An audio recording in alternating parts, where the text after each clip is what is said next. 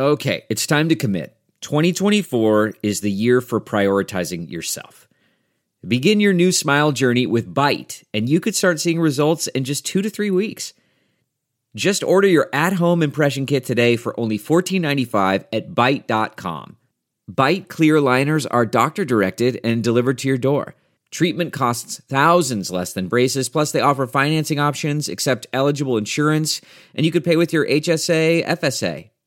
Get 80% off your impression kit when you use code WONDERY at Byte.com. That's B-Y-T-E dot com. Start your confidence journey today with Byte.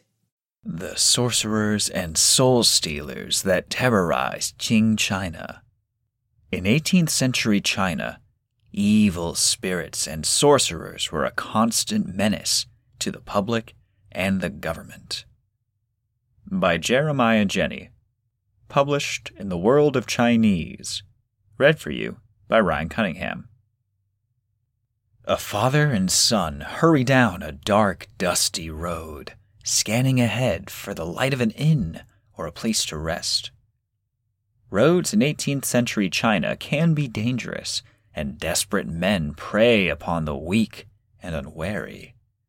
Yet even the bandit seeks shelter indoors when night falls for some things that lurk in the shadows are deadlier than any brigand or cutthroat. Recorded folk tales and local legends from the Qing era reveal a world of fox spirits, malevolent demons, wandering ghosts, sorcerers, and soul stealers.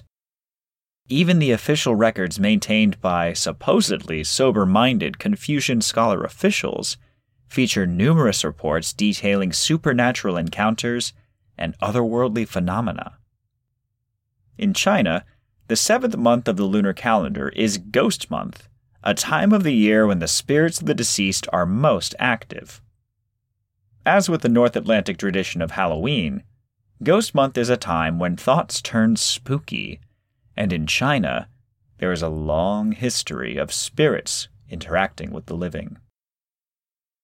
In his Strange Tales from a Chinese Studio, Liaozhai Zhiyi, Qing era writer and folklorist Pu Songling collected and curated a set of ghastly, macabre, and grotesque tales which continue to frighten and astonish, both on the page and on screen. In these stories, young scholars fall victim to demons dressed in human skin Merchants are the prey of lascivious but lethal spirits, and ghosts haunt the lives of the unjust, the wicked, or the plain unlucky.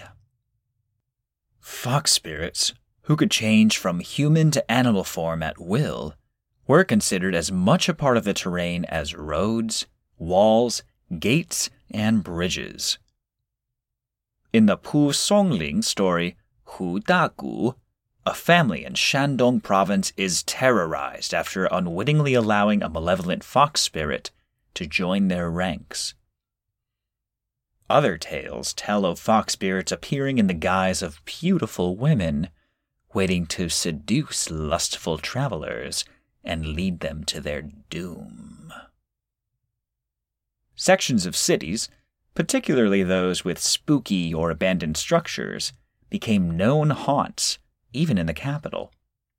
The Fox Tower sits along the eastern edge of the old Beijing city wall and once overlooked a desolate area where a fetid canal cut through a garbage strewn wasteland. Fear of fox spirits kept many residents away, and the tower's reputation grew even more sinister after the mutilated body of Pamela Werner, the subject of the bestseller Midnight in Peking by Paul French, was found by an elderly man walking his birds on a cold winter morning in 1937.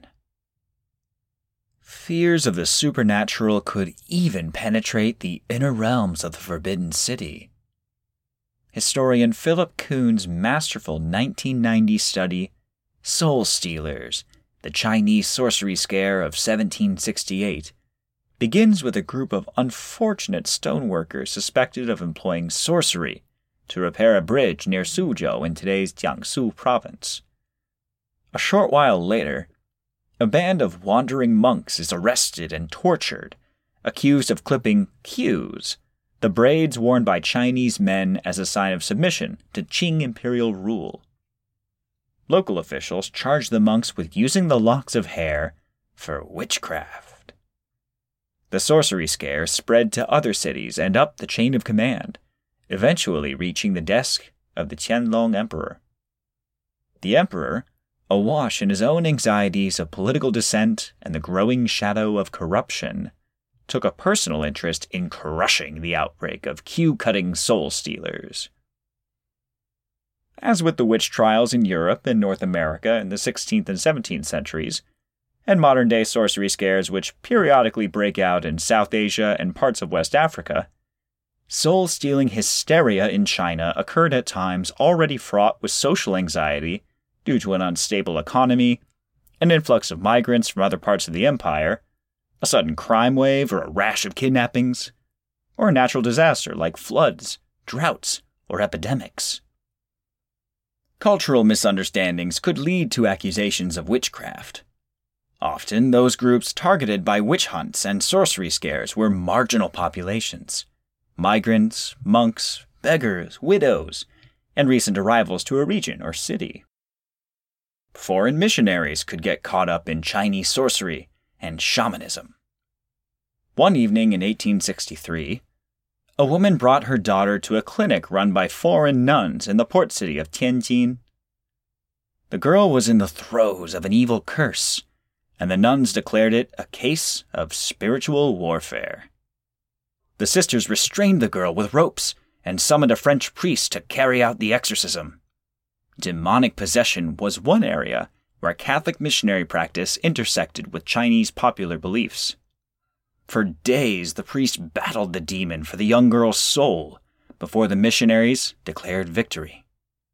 Unfortunately, what the priest and nuns took to demonstrate the might of the Christian God and the power of their faith was understood by their neighbors as proof that the foreigners practiced a powerful and possibly malignant form of magic. As with modern horror movies, such tales not only titillate but also reveal the otherwise unspoken anxieties and unspeakable taboos that lay beneath society's surface. As fantastic and morbid as these stories can be, they are valuable resources. The sexual, sometimes pornographic nature of some of these folk tales no doubt made them popular when told around a warm fire in the safety of a roadside inn. Violent tales of hair, eyes, hearts, and other more delicate organs being stolen or removed from the unwary shocked listeners, but also revealed how fears of spirit possession or curses overlapped with anxieties about the body and bodily mutilation. The people of 18th century China lived in a different world than we do today one where supernatural forces were a real and present part of the landscape. Yet hysteria, the spread of misinformation, and the irrational fear of outsiders are hardly unique to the Qing dynasty. Ghost stories, ghastly tales, myths, and legends continue to guide those looking at the past and seeking to understand our societies today.